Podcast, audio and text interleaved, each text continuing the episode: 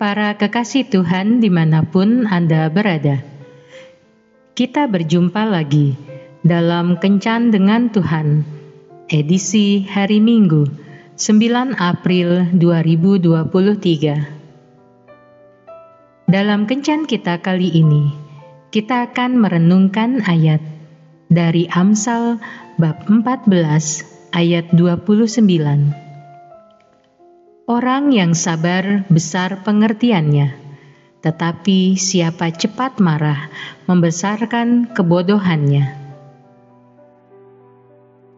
Para sahabat kencan dengan Tuhan. Suatu ketika saat pembentukan kelompok drama di kelas, datanglah beberapa anak yang satu kelompok. Mereka keberatan karena ada satu anak yang mereka tidak suka masuk dalam kelompok mereka. Keberatan mereka karena anak ini menyebalkan, suka iseng, dan tidak bisa kerjasama dengan teman-temannya. Kemudian, Pak Dodi menjelaskan kepada mereka kalau mereka bisa mengubah anak tersebut menjadi bisa kerjasama dan membantu dalam kelompok, maka mereka adalah anak-anak yang hebat.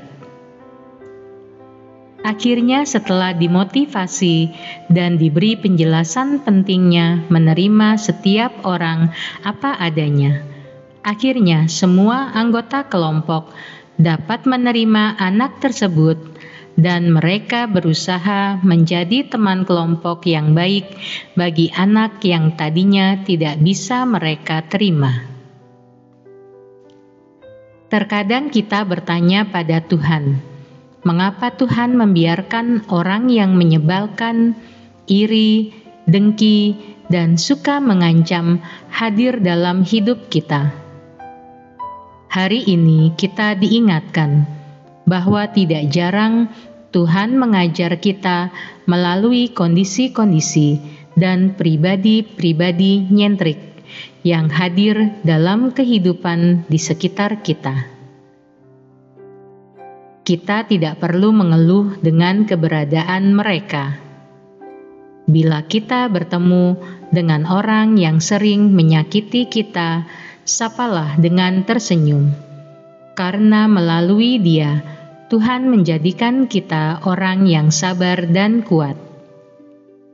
Ketika bertemu dengan orang yang pernah mengkhianati kita, bicaralah dengan baik padanya, karena melalui Dia kita belajar untuk tidak terlalu mudah percaya pada semua orang. Memang sulit melakukan hal itu tetapi mintalah kekuatan dan kemampuan dari Roh Kudus agar kita mampu melakukannya.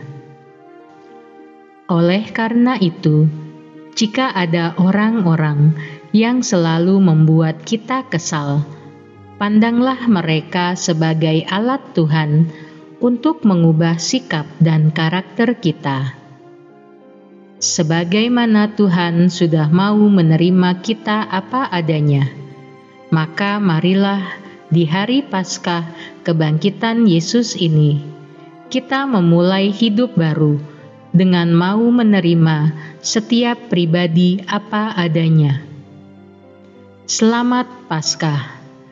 Tuhan Yesus memberkati. Marilah berdoa. Tuhan Yesus, aku bersyukur atas orang-orang yang selalu hadir dan ada di sekitarku. Berikanlah aku kekuatan melalui roh kudusmu, agar hatiku dipenuhi kuasamu untuk dapat menerima mereka apa adanya. Bahkan jika perlakuan mereka kasar sekalipun terhadapku.